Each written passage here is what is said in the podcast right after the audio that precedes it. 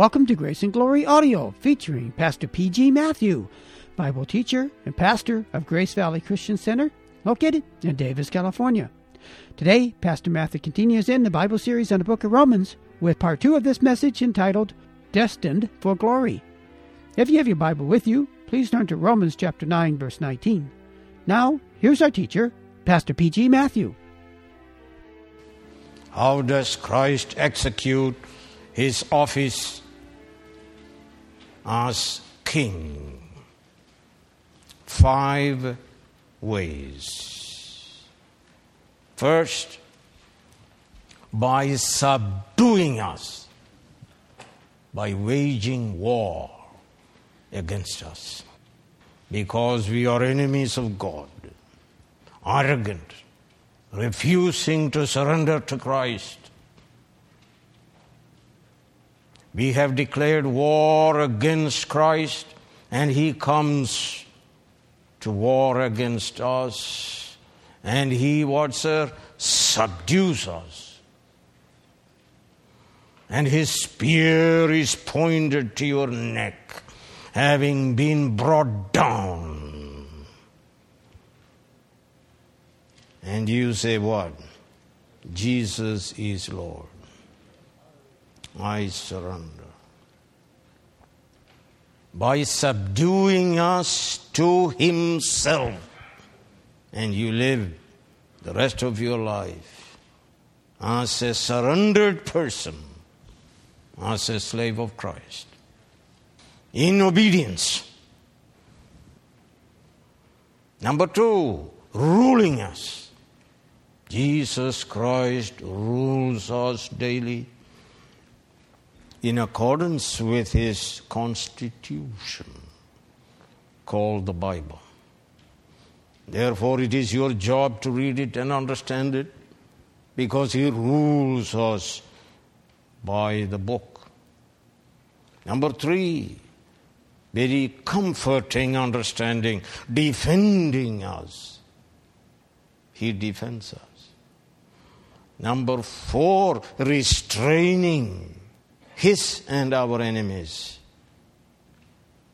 Number five, by conquering them, defeating them. I say, young people and older people, it doesn't matter who you are. He will wage war until he defeats you in salvation. And he wages war until he defeats you in judgment. That's all the choice you have.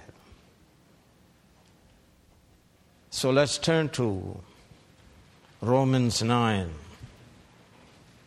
twenty-two and twenty-three. Take a look at it. I said it is a difficult passage. It has an if clause that goes all the way to verse twenty-three. But there is no then clause. But don't worry, we, we came up with it.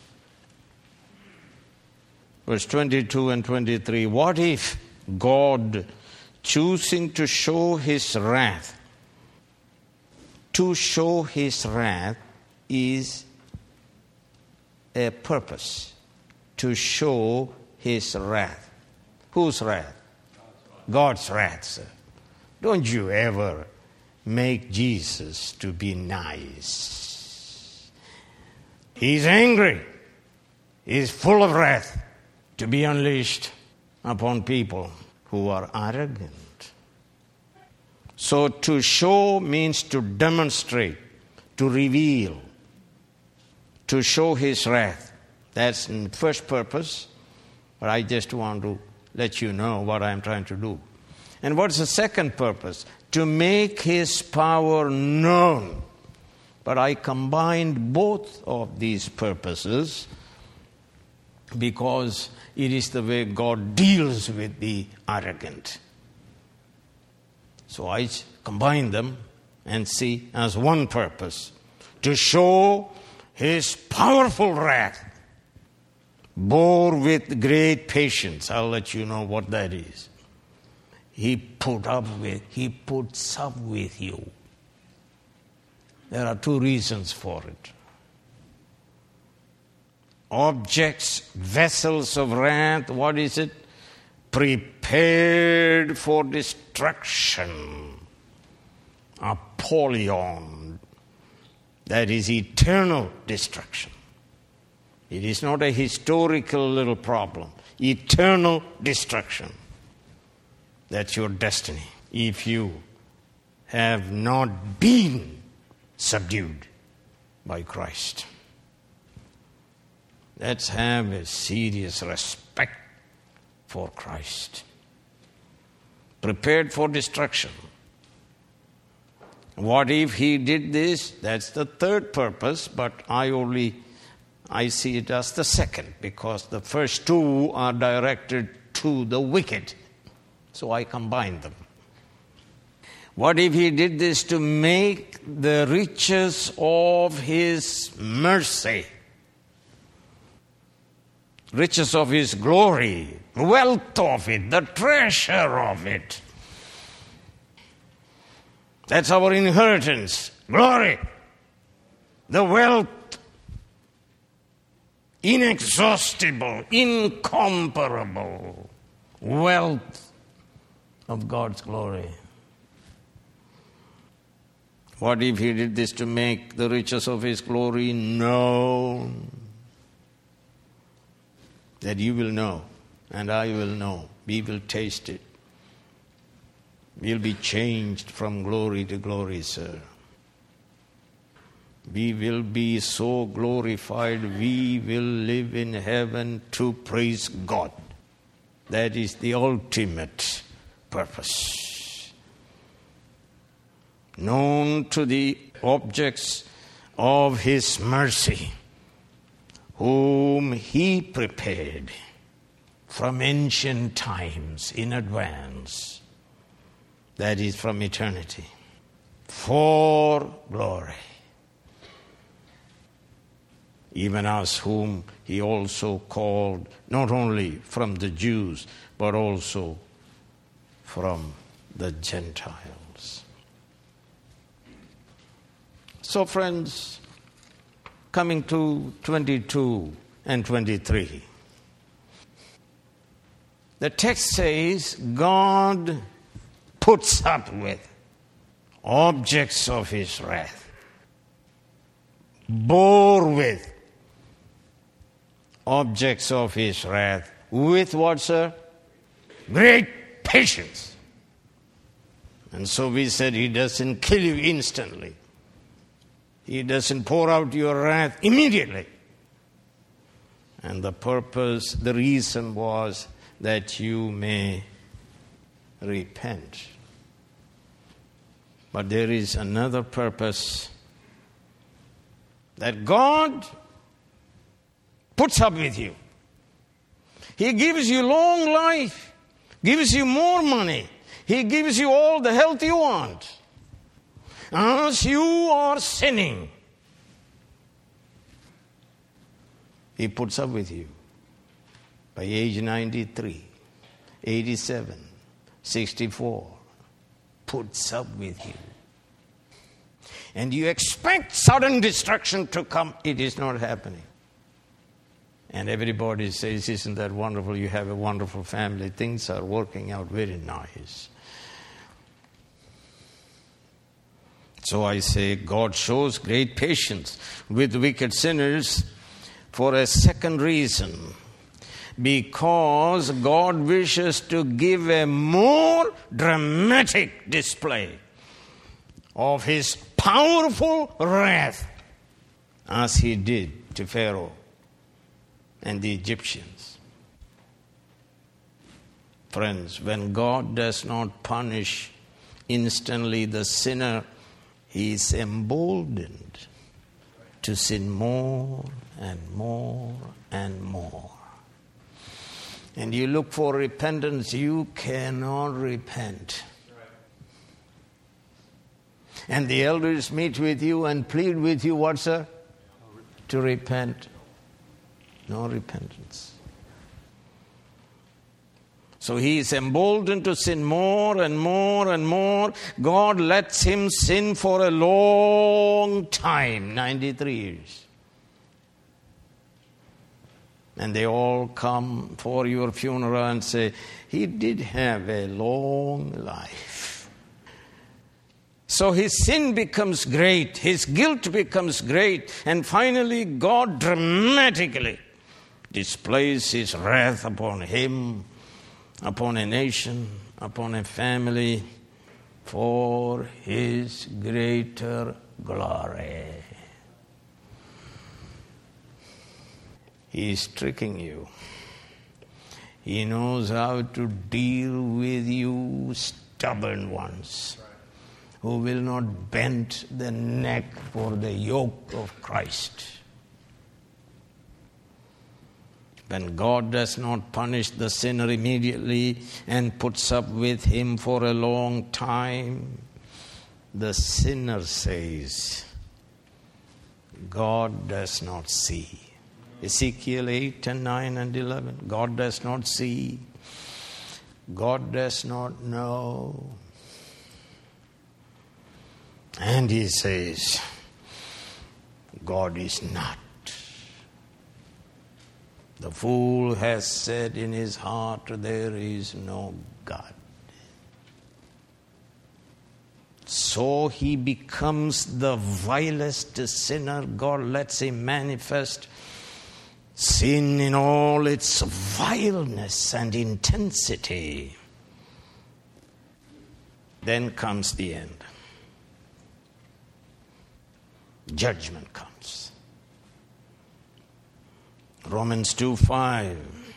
But because of your stubbornness and unrepentant heart, now listen, you are storing up wrath against yourself for the day of God's wrath, when his righteous judgment will be revealed. You are storing it up. Genesis fifteen verse sixteen. In the fourth generation, your descendants will come back here. They are going to go to Egypt. I'm not going to give them this land because for the sins of the Amorites has not yet reached its full measure. God let them sin four hundred more years until it is heaped up. First Thessalonians two, beginning with verse fourteen, for you, brothers, became imitators of God's churches in Judea, which are in Christ Jesus. You suffered from your own countrymen the same things those churches suffered from the Jews who killed the Lord Jesus and the prophets, also drove us out. Now listen. They displease God and are hostile to all men in their effort to keep us from speaking to the Gentiles so that they may be saved. Now, in this way, they always heap up their sins to the limit. The wrath of God has come upon them at last. Don't be fooled, don't be deceived. As you sin, as you sin more, nothing happens.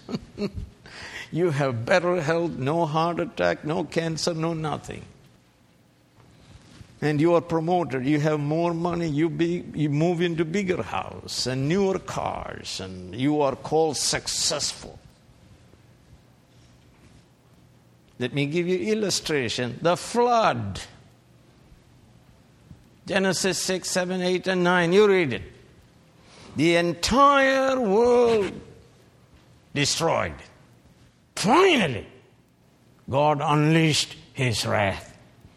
He put up with them. Their arrogance, their rebellion. Finally, the flood came.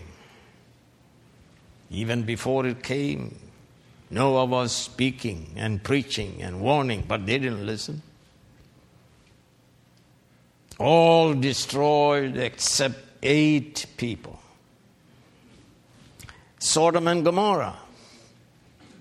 Their wickedness reached to the heavens, and God destroyed it except three. Look at the Exodus. They defied God and God destroyed them. Horse and the rider thrown into the sea. seven hundred twenty-one, the northern kingdom wiped out. five eighty-seven, the southern kingdom wiped out. And Jesus felt the stubbornness of Jewish people and he prophesied. And it happened on A D seventy.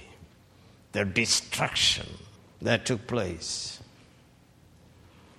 It is true, friends. You will never win. You will never win against this one who declares war against you. It will not happen. You can say there is no God. God does not see. Or you can agree with the deism, well, God is not interested in the world anymore. No, he is the moral governor. Everything that happens in the world is by his divine decree. Friends, God's long-suffering with sinners is subordinated to the purpose of demonstrating God's powerful wrath. Sinners are here called vessels, objects of wrath. And the wrath of God is revealed against them, we are told. They are vessels of wrath prepared for ultimate eternal destruction. Philippians three verse nineteen, their destiny is what, sir? Destruction. Their God is their stomach and their glory is in their shame. Their mind is on earthly things. Matthew twenty-five verse forty-six, then they will go away to eternal punishment. Prepared for destruction. Take a look at it. Who prepared them?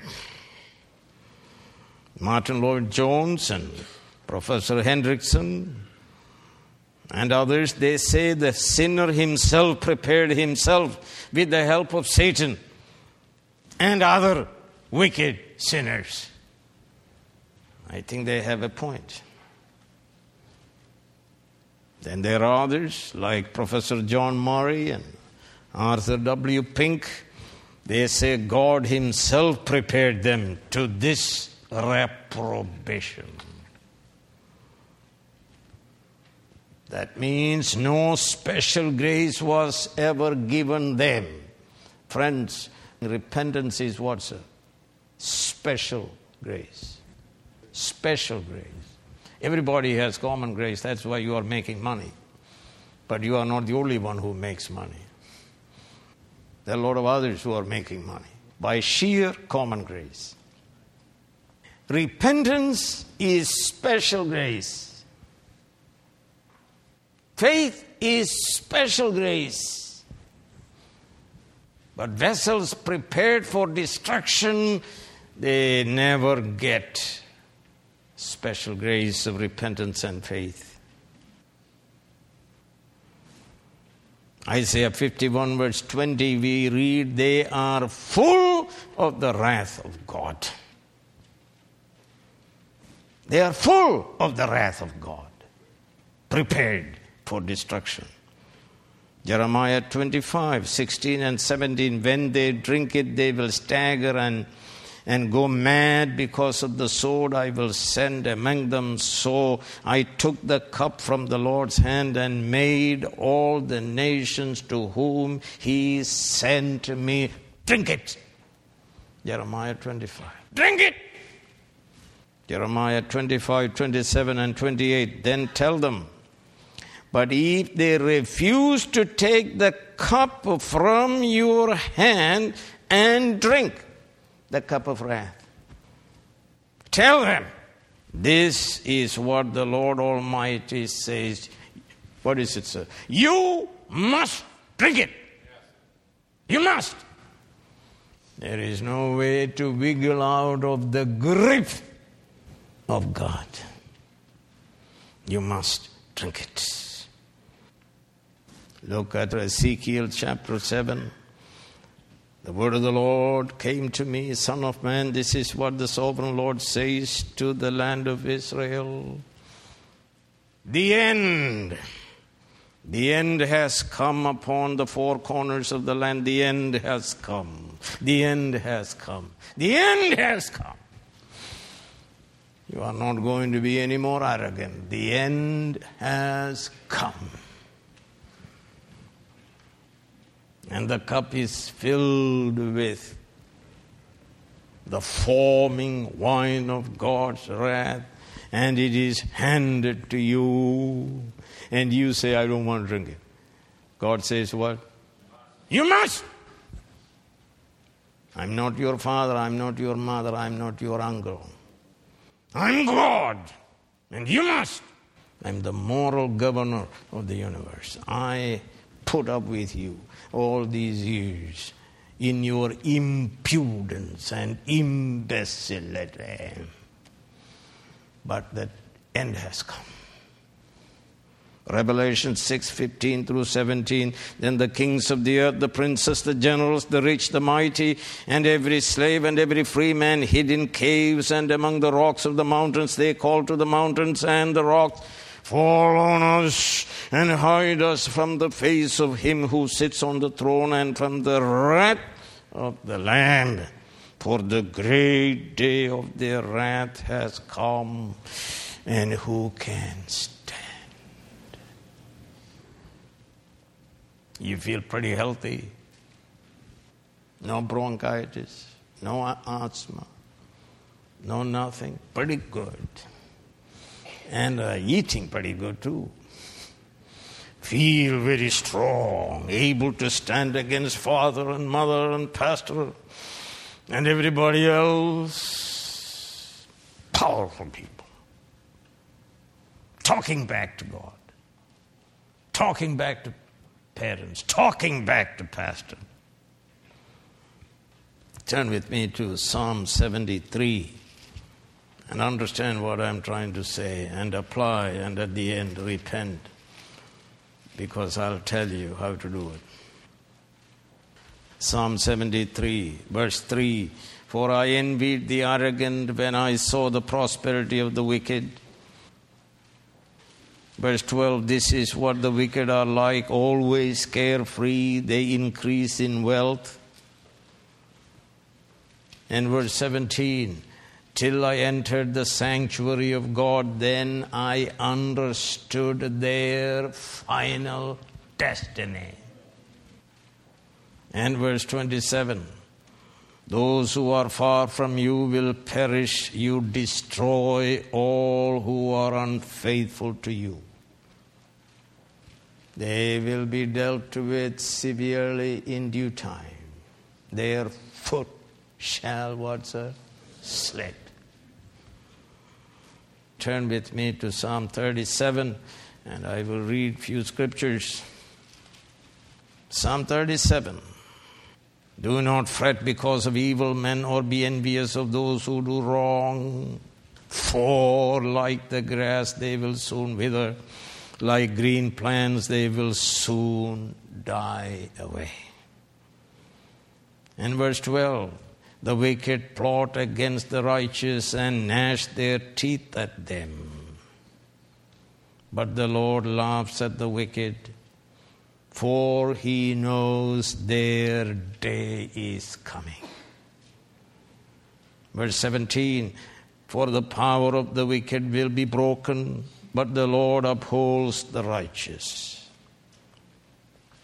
Verse twenty, but the wicked will perish, the Lord's enemies will be like the beauty of the fields, they will vanish, vanish like smoke. Verse thirty-five and thirty-six, I have seen a wicked and ruthless man, flourishing like a green tree in its native soil, but he soon passed away. There was no more. Though I looked for him, he could not be found. Are you getting, are you getting it, sir?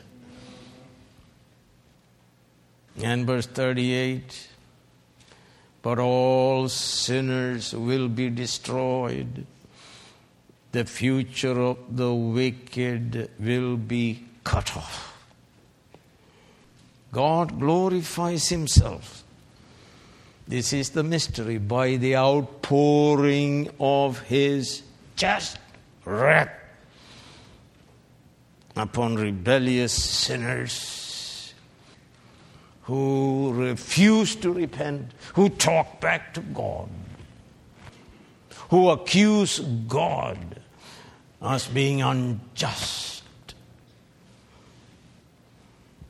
Take a look at Exodus fourteen, verse four. And look at it. Let the eye come out of the socket and look at it carefully, that it may help you to say goodbye to arrogance. I will harden the hearts of the Egyptians so that they will go in after them, and I will gain glory through Pharaoh and all his army. Then the Egyptians will know that I am the Lord, when I gain glory through Pharaoh. He gained glory by pouring out hot wrath upon wicked people. He puts up with them for a long time, but the end has come. Sinners are fit for nothing but everlasting destruction. Friends, don't believe in the hug theology. Hug theology. You fornicated, hug. You lied, hug. You are lazy, hug. You are a bum, hug. You disrespect your parents, hug. You are a lesbian, hug. You are homosexual, hug. Don't believe in the hug theology. That is, God is love and God is amoral. No matter what you do, he hugs you, loves you. And the second purpose, and the most important purpose, as the Greek text tells us, God deals with the elect sinners for a second glorious purpose, and deals with them in mercy, to make known, to display, to demonstrate the wealth, the riches of his glory, the inexhaustible wealth of his glory, the plenitude of it, upon the vessels of mercy whom God prepared long ago in eternity for glory. Friends, that's my destiny, sir. That's yours too, if you have been subdued by Christ the King to himself. And if he is ruling you, prepared in advance. There is no question who is the agent who prepared us, vessels of mercy for glory. The text says God has predestinated us unto glory. Friends, our destination is glory. We were sinners, sons of fallen Adam, sons of disobedience, children of wrath, dead in trespasses and sins, and enemies of God, sinners who sinned and have come short of the glory of God, people of shame. But from all eternity, God predestinated us unto glory. And we know that in all things God works for good for those who love him, who have been called according to his purpose. For those God foreknew, he also predestined to be conformed to the likeness of his Son, that he might be the firstborn among many brothers. And those he predestined, he also called. And those he called, he also justified. And those he justified, he also glorified. Yes. And in time, God called us effectually. Not only the elect Jews, but also many elect Gentiles. We became new creations who repented and trusted in Jesus Christ. And the Father justified us. And the Spirit is sanctifying us. We have been adopted. We are children of our Heavenly Father, destined to glory. We are heirs of glory. So Paul says in Romans two, seven and ten, to those who by persistence in doing good seek glory, honor, and immortality. First Corinthians two, nine, however, as it is written, friends, no eye has seen, no ear has heard, no mind has conceived what God has prepared for those who love him. Second Thessalonians two, thirteen and fourteen, but we ought always to thank God for you, brothers, loved by the Lord, because from the beginning God chose you to be saved through the sanctifying work of the Spirit and through belief in the truth. He called you to this through our gospel, that you might share in the glory of our Lord Jesus Christ.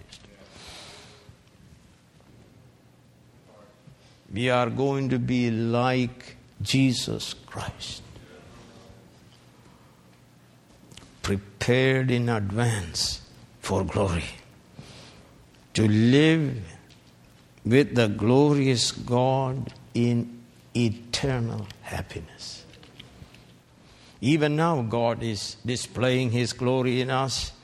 Isaiah forty-four, twenty-three, sing for joy, O heavens, for the Lord has done this. Shout aloud, O earth beneath. Burst into song, you mountains, you forests, and all your trees. For the Lord has redeemed Jacob. He displays his glory in Israel. First Peter two, nine, but you are a chosen people, royal priesthood, holy nation, people belonging to God, that you may declare the praises of him who called you out of darkness into his wonderful light. Here is a trustworthy saying that deserves full acceptance. Christ Jesus came into the world to save sinners, of whom I am the worst, but for that very reason I was shown mercy, so that in me, the worst of sinners, Christ Jesus might display his unlimited patience as an example for those who would believe on him and receive eternal life. Now to the King, eternal, immortal, invisible, the only God, be honor and glory forever and ever. Amen. So God's final purpose in his display of wrath and power on vessels of wrath, and his display of the riches of glory upon vessels of mercy.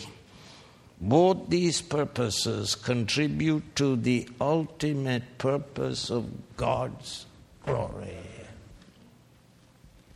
Friends, heaven and hell bring glory to God. God's wrath and God's mercy bring praise to God. All rational creation will know God either in his justice or in his mercy. All creation then will glorify God.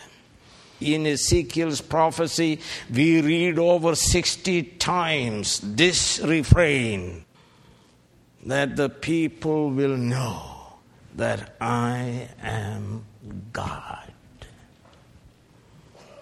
God is committed unswervingly to his own glory. and that all creation will glorify him one way or another. And he shall be glorified. You refuse to be subdued by Christ. You will glorify him on that day. We are saved by grace for the praise of his glory. The wicked and are judged by God's justice for the praise of his glory. Now listen. Yet Martin Lloyd Jones says this. Listen to this, friend.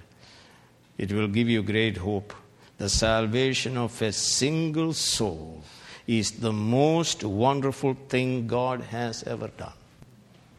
Your salvation is the most wonderful thing God has ever done, that transcends creation, providence, destruction of all his enemies. And do you know that we are prepared for glory? We are prepared from eternity. And God prepared us in our mother's womb.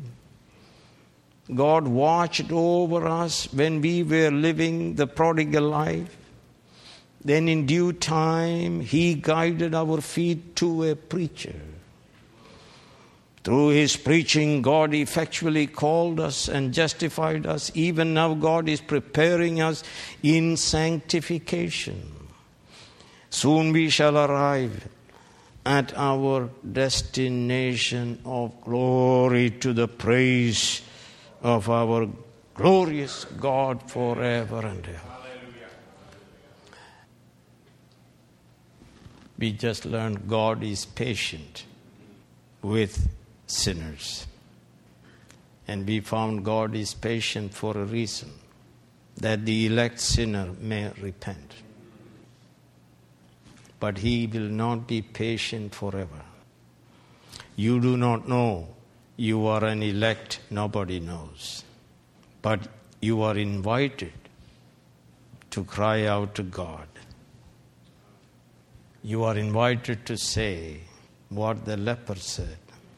I know you are able, but I don't know whether you are willing to heal me.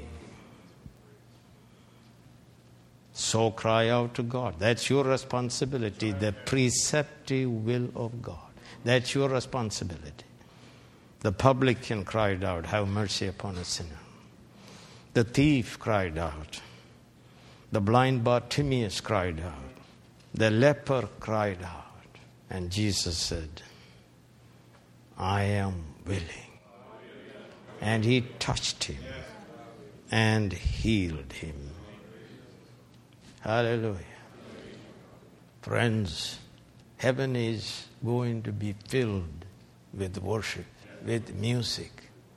Then I heard every creature in heaven and on earth and under the earth and all that is in them singing, to him who sits on the throne and to the Lamb be praise and honor and glory and power forever and ever. Amen. You have been listening to Grace and Glory Audio, a part two of this message entitled Destined for Glory. Come back soon for more transforming Bible teaching from Pastor P G Matthew.